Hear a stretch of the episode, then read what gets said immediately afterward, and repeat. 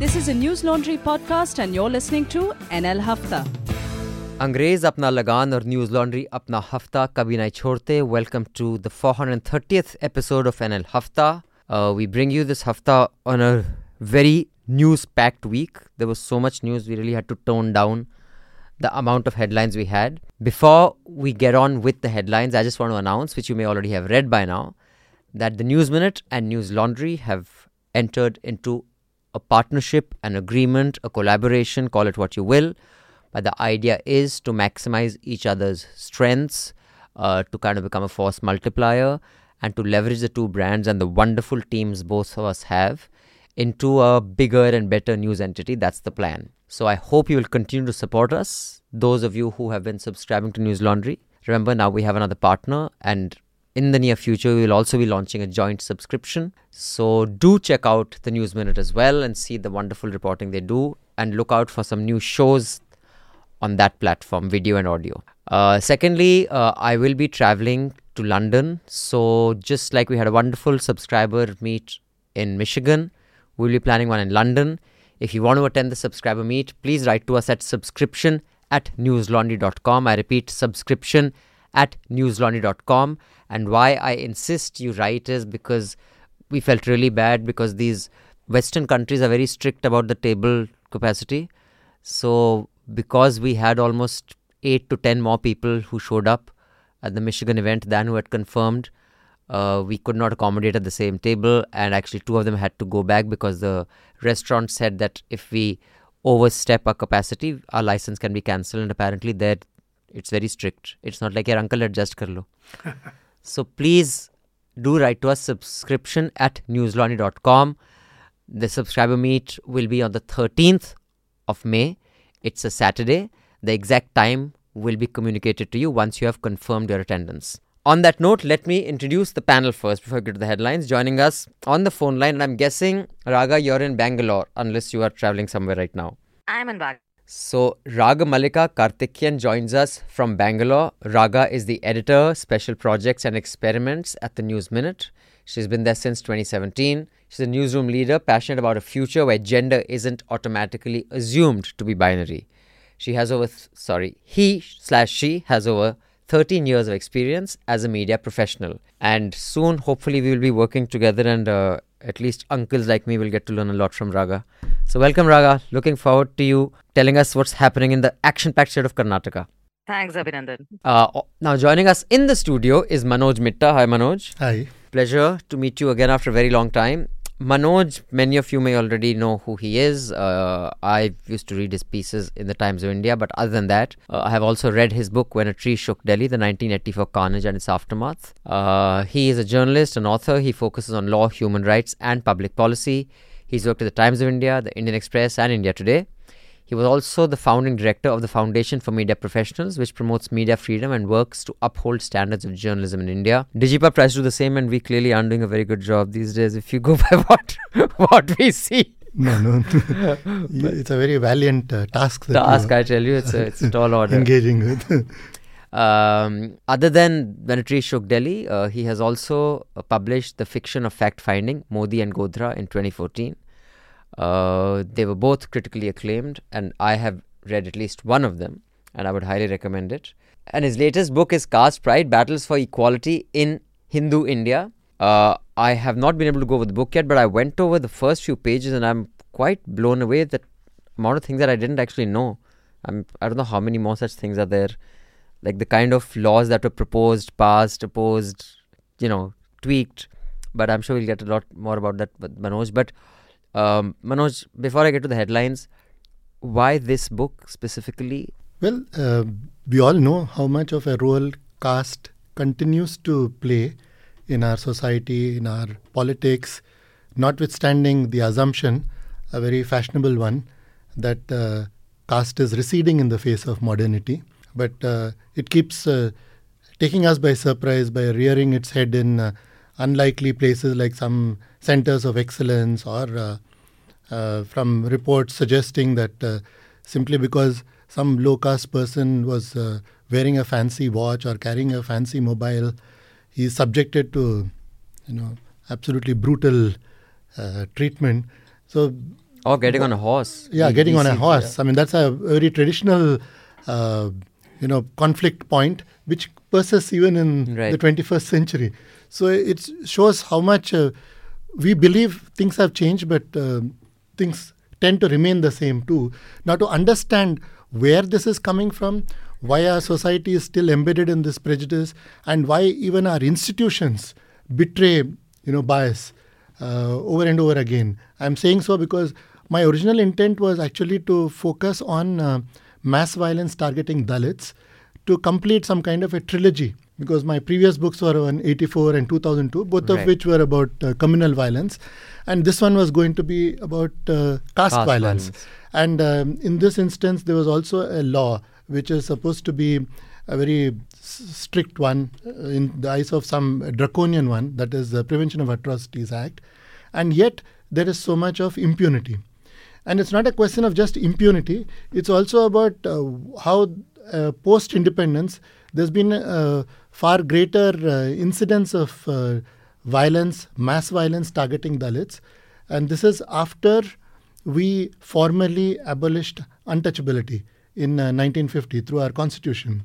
So, what happened uh, is, and this is not so widely recognized or understood, that uh, there was clearly some kind of a pushback. You know, because of uh, the abolition and uh, the writings and activities of people like uh, Ambedkar, people have become more assertive. they dug in their heels that we will not budge. Yeah, so there was this kind of a pushback, and it c- crystallized in the form of these incidents. The, you know, the first major instance of uh, mass violence targeting Dalits was in 1968 in a place called Kilvenmani in uh, Tamil Nadu, and that really set the template for uh, the violence and for the impunity. There have been many instances after that. So I began with that, and then when I found that this was a pattern which I see over and over again, to make sense of that, I felt the need to go back to the debates relating to the abolition of untouchability, and even that didn't seem to, you know, throw enough light on why it's still persistent.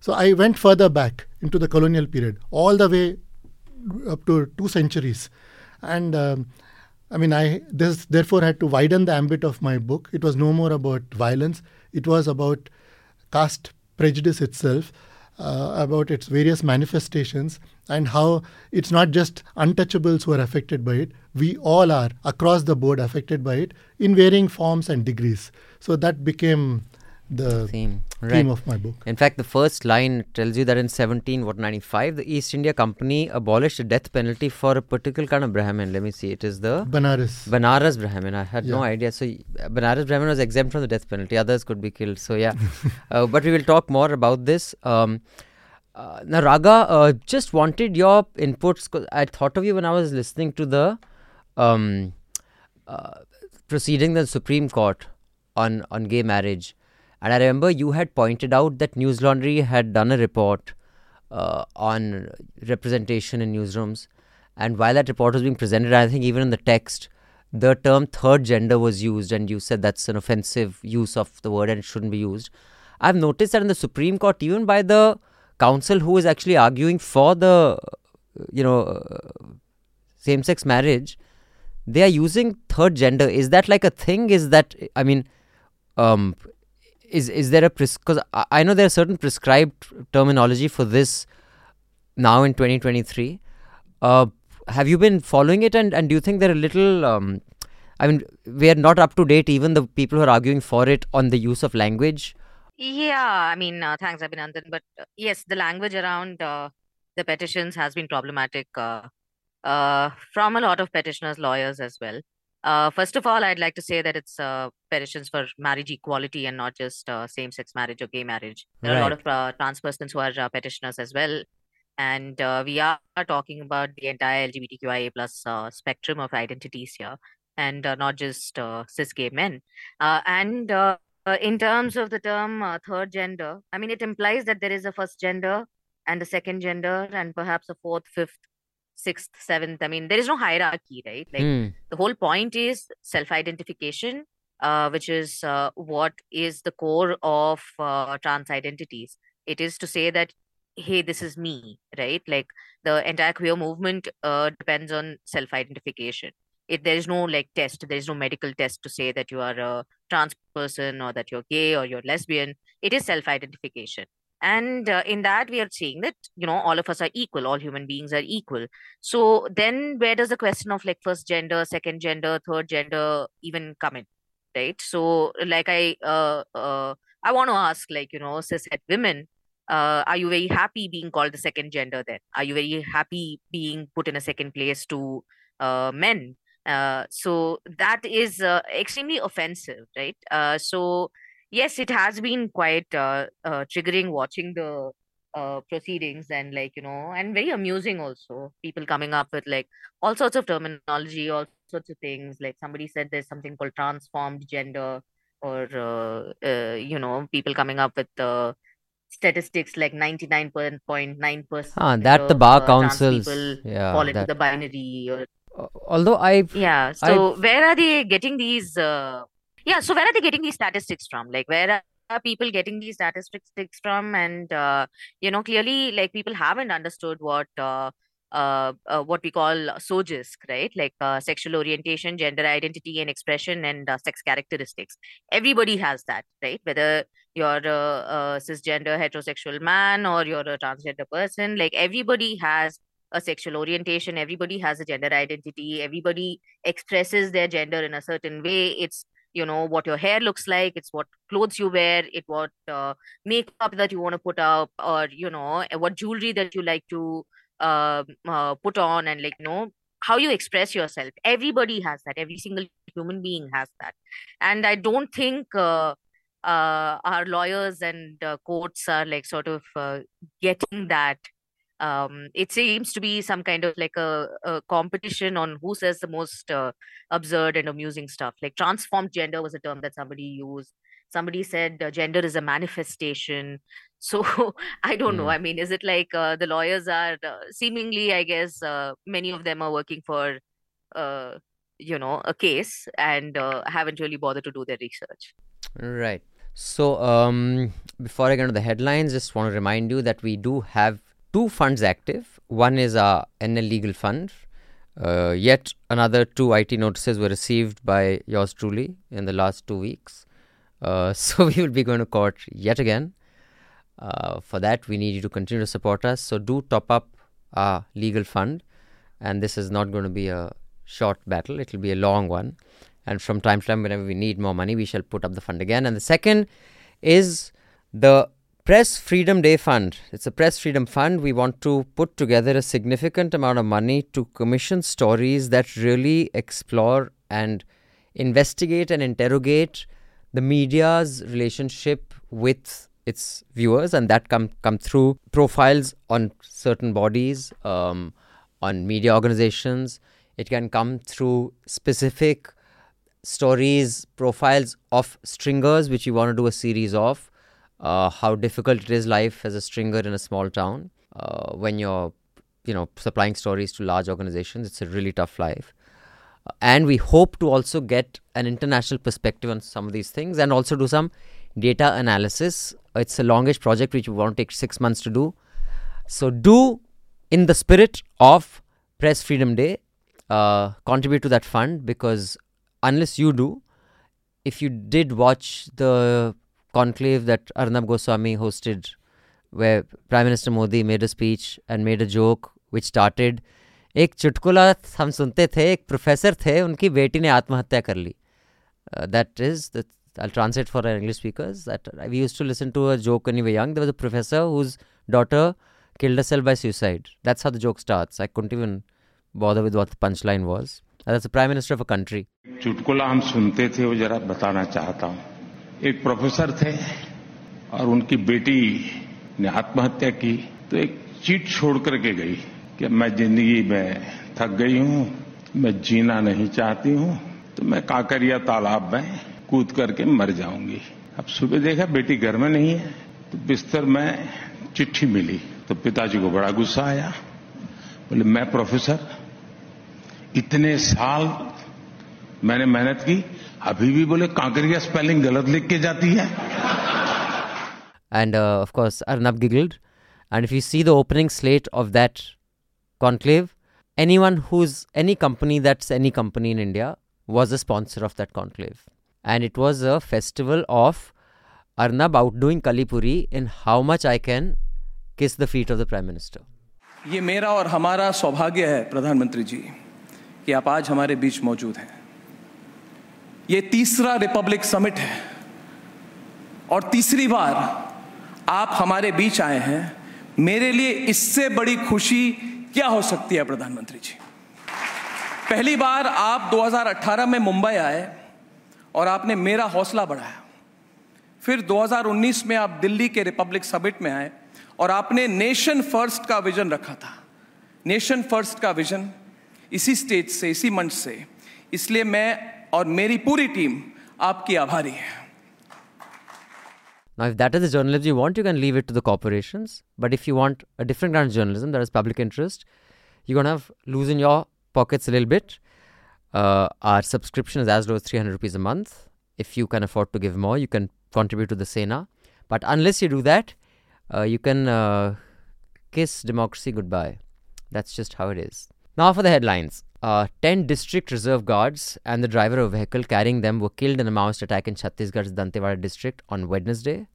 Uh, this act was condemned uniformly across all parties. What was stunning is the silence of legacy media on asking really hard questions about this. Then the top Indian wrestlers returned to Jantar Mantar on Sunday and resumed their protest against Brij Bhushan Sharan Singh, the president of the Wrestling Federation of India, who's been accused of sexual harassment. He also is a BJP MP, a very powerful one. Uh, we shall discuss this in a little bit of detail, but I just, you know, anyone want to, from the panel want to jump in, feel free. What was stark to me was that the Supreme Court had to ask the Delhi police, why haven't you filed an FIR?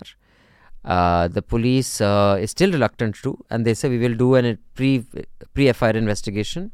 No, Supreme Court did not ask for the filing the FIR. Supreme Court "Why haven't asked asked?" their uh, response, the Delhi police response. Right. So Delhi police, just to preempt it, so they said we are doing the preliminary inquiry, but just to preempt, if Supreme Court says so, we will file an FIR. That's all they. The police is saying it. Supreme Court hasn't reacted to it. So And in the same week, an Assam and FIR, I think, has been filed against the Youth Congress leader for allegations of sexism. Not the allegation is not sexual misconduct, or it is just sexism, and an FIR has been filed over there. And I'm just because one of the complainants in this case is a minor. So POCSO should kick in automatically. They don't have to wait for the Supreme Court, but the Delhi police is sitting on their ass the doing seven- jack shit. there are seven people, who, persons who have complained, and uh, we still don't know officially who they are. Hmm. But it is uh, suspected that one of One them is is minor. minor.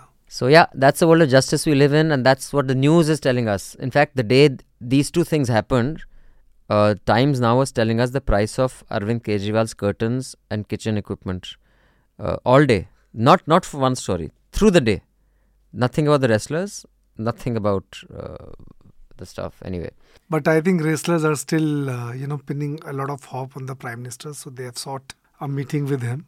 well, So let us see. Then gangster turned politician Anand Mohan was released from jail in Bihar on Thursday. Uh, this is days after the Bihar government made amendments to the Bihar prison manual. He served 15 years in jail for abetting the murder of an IS officer in 1994. And in fact, the the murdered officer's wife was on air uh, on Rajdeep's show. I really felt bad for her. I mean, it's it doesn't even raise an eyebrow today. Then the Karnataka election are around the corner, and there is much noise and fury around it. Campaigning has begun to heat up. Muslim reservations have become a major issue. At a public rally on Tuesday, Home Minister Amit Shah defended the BJP government's decision to scrap 4% quota for Muslims in the state. Meanwhile, the Supreme Court on Tuesday stayed the Karnataka government's decision to scrap that quota. We even had uh, Yogi Adityanath landing up in Karnataka campaigning. I don't know if anyone there even understands what he's saying because I'm sure language, it's the Hindi is not the spoken language there. उन्हें धर्म के आधार पर reservation देने का कार्य करती है धर्म के आधार पर आरक्षण यह भारत के संविधान के विपरीत है, असंवैधानिक है। हमने अनुसूचित जाति, जनजाति के आरक्षण के दायरे को बढ़ाया है। दिव्यांग जनों के आरक्षण के दायरे को बढ़ाया है। अन्य जरूरतमंदों को आरक्षण का लाभ दिया है। लेकिन धर्म के आधार पर 1947 में भारत का विभाजन हो चुका है भारत धर्म के आधार पर आरक्षण की वकालत नहीं कर सकता है अन्य विभाजन के लिए हम तैयार नहीं है Any speeches of Yogi ji in Kannada? Raga, maybe I missed them. I don't think so. And uh, yeah, well, it looks like it's going to happen. But Yogi, uh, हाँ, Yogi spoke uh, of the fact that UP and Karnataka have very close relations because Ram was born in Ayodhya mm. and Bhakt Hanuman was born in Karnataka. Was he? I didn't know that. I, I also came to know only through Yogi's speech yesterday. Hanuman was Kannadiga? yeah. Damn, I had no clue.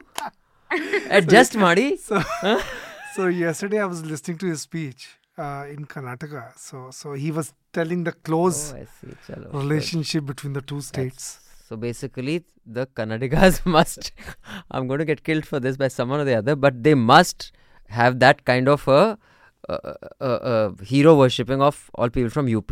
I'm guessing that is that is the uh, understanding. But Manoj But- another topic for for for Manoj, the yes, book. to talk about. But uh, Raga, quickly, if you can just tell me, uh, I saw this interview where Mr. Bommai, the Chief Minister of Karnataka, made uh, um, uh, um, what's his name, Rahul Kanwal squirm a little bit. So I'm curious to know your views on the issues like Tipu Sultan, halal, hijab, which have been in the आप, आपका favourite subject पे आ गया? मेरा favourite नहीं है तो आपका ही है वो। ना ना मेरा नहीं राजदीप और आपका है favourite No. Without hijab and halal the interview will not be complete I had told Nagarjuna earlier also I am sure it's going to come any But no, my question is, okay what, how, do, how do you क्या बात करते हैं sir Sir, how India do India today है। India आज की बात करो ना। You for you these are not election issues? How can it be? See, already it is settled down in the people. Forget me. You tell me whether there is a hijab issue at now. I don't think there is. And then But many people in your party only raised No, it. no, no, no. They have they have replied. Then nobody is talking. Even uh, the the people uh, who had filed the case also now they are keeping quiet. Why uh, India today is raising? I don't know. So they clearly are distancing themselves from Hindu Muslim hijab. Then I, I'm a little confused. Then is the 4% Muslim quota still a vote getter if they are clearly trying to distance themselves from a Hindu Muslim politics? What, what am I missing here?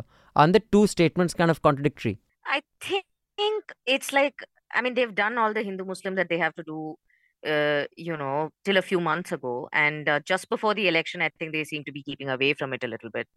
Uh, but I don't think they've uh, clearly not changed their politics or they've not changed their policies. And uh, this uh, whole like you know promise to scrap Muslim quota and everything is speaking to their electorate. Uh, that is something that uh, I guess Amit Shah can come in and uh, say, and uh, people will still like sort of listen to him and go, oh yes, this is what uh, we voted for. So I guess yeah, the local leaders uh, have a little bit of uh, uh, restraint, I guess, just in the uh, you know days running up to the elections. Right. So probably you'll hear statements like this from an Amit Shah or a Yogi, but not from the local leader. Got it.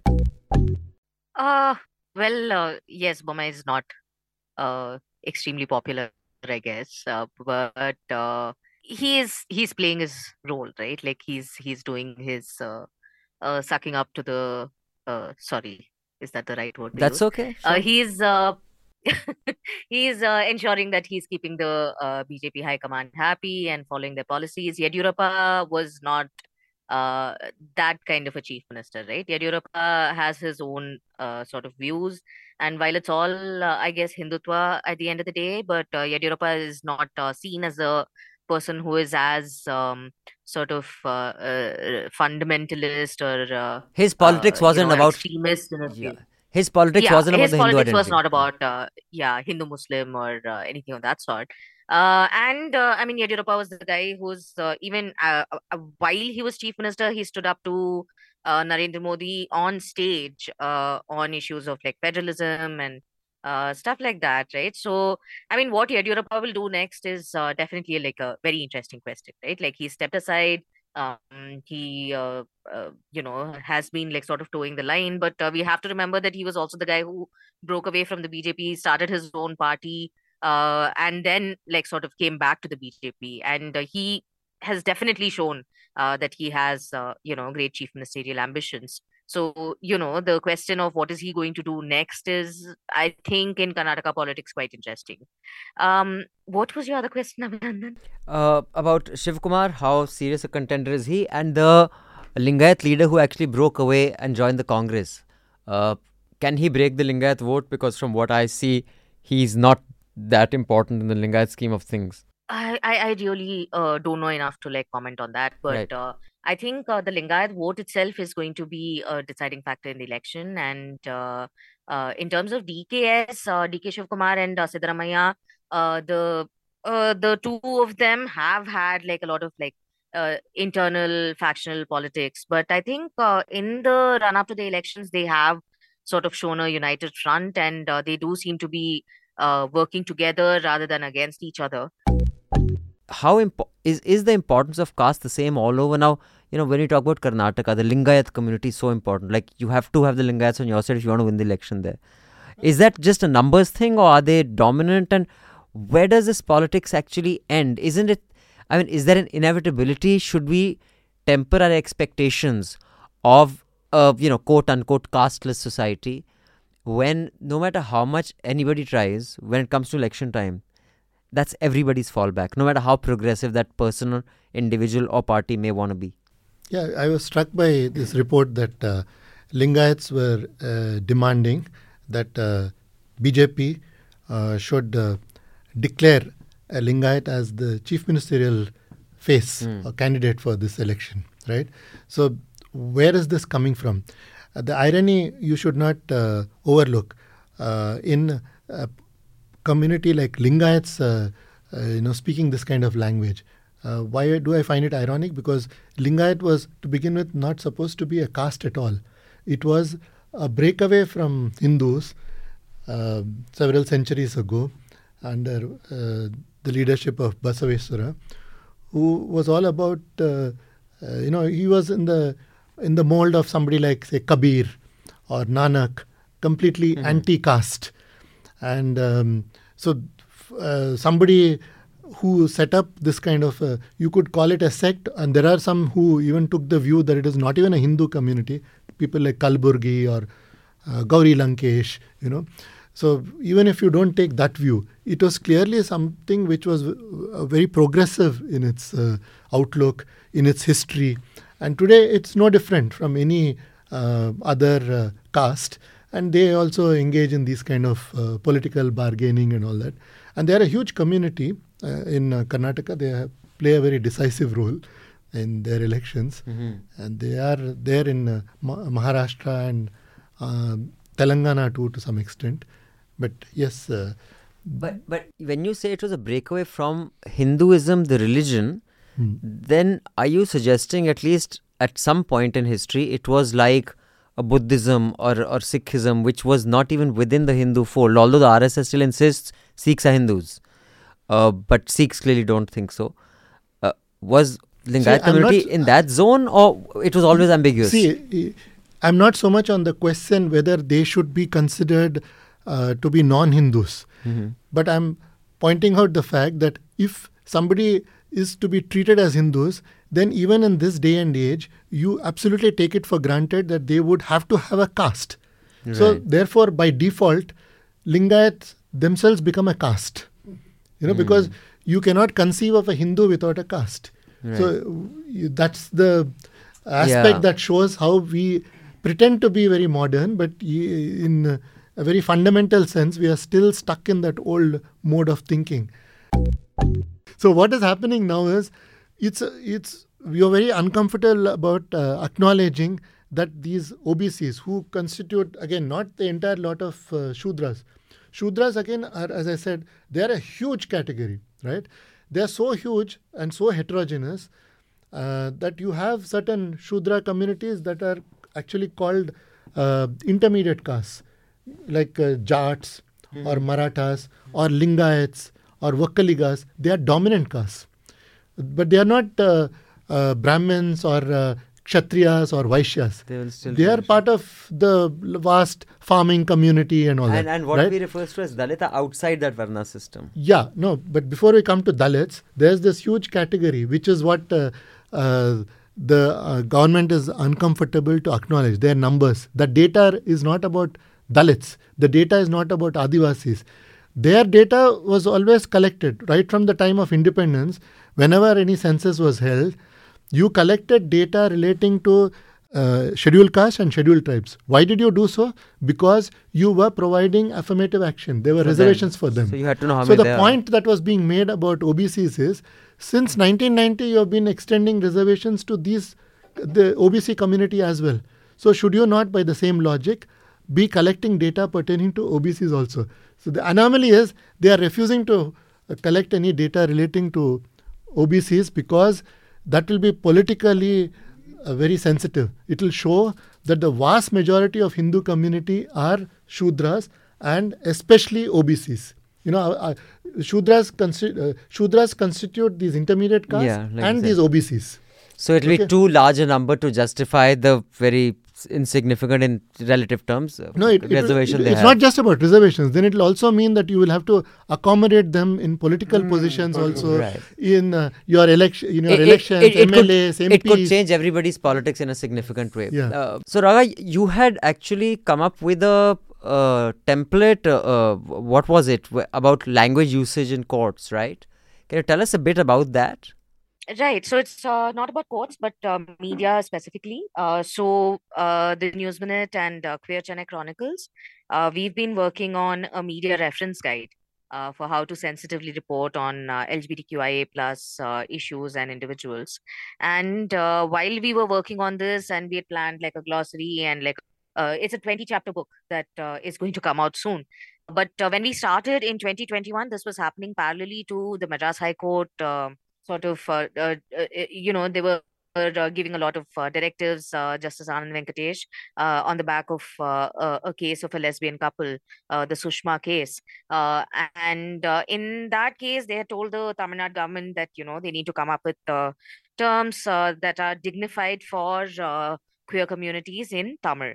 So, since we were working on a media reference guide and glossary in English and Tamil, and uh, QCC, our partner, has been uh, like at the forefront of that conversation.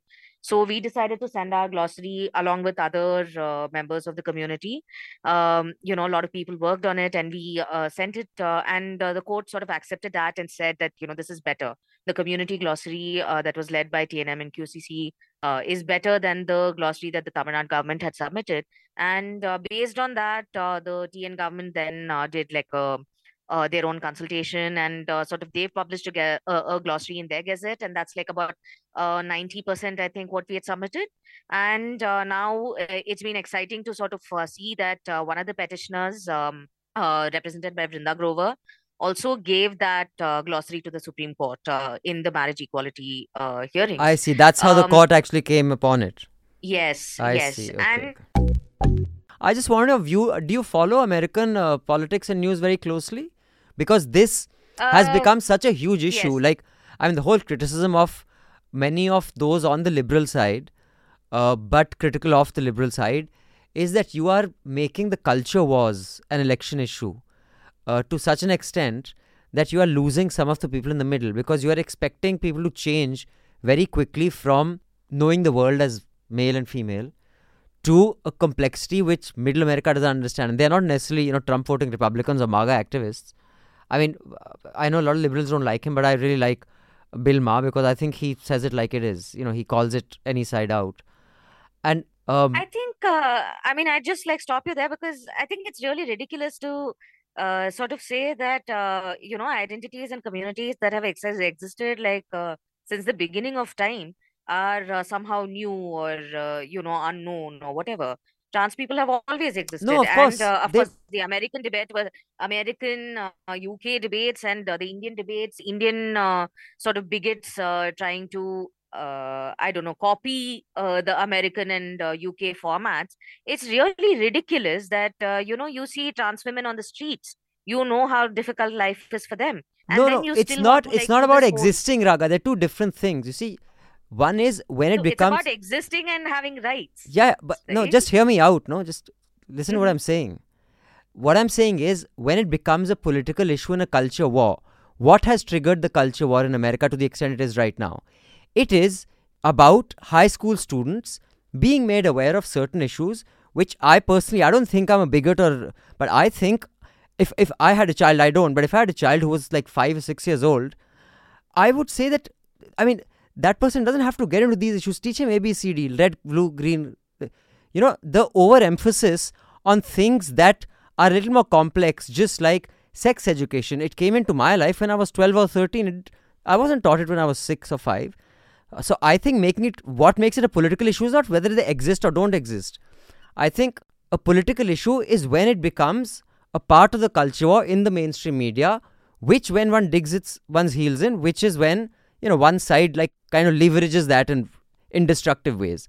That's the point I'm making. I'm I not saying that they've a never very existed. wrong reading of what's happening, Abhinandan, because uh, what is the truth is that uh, very young children sometimes, and uh, again, like self identification happens at different ages for different people, but very young children understand, like, you know, their own concepts of gender. Like, you know, they can sort of say that I feel like a boy or I feel like a girl.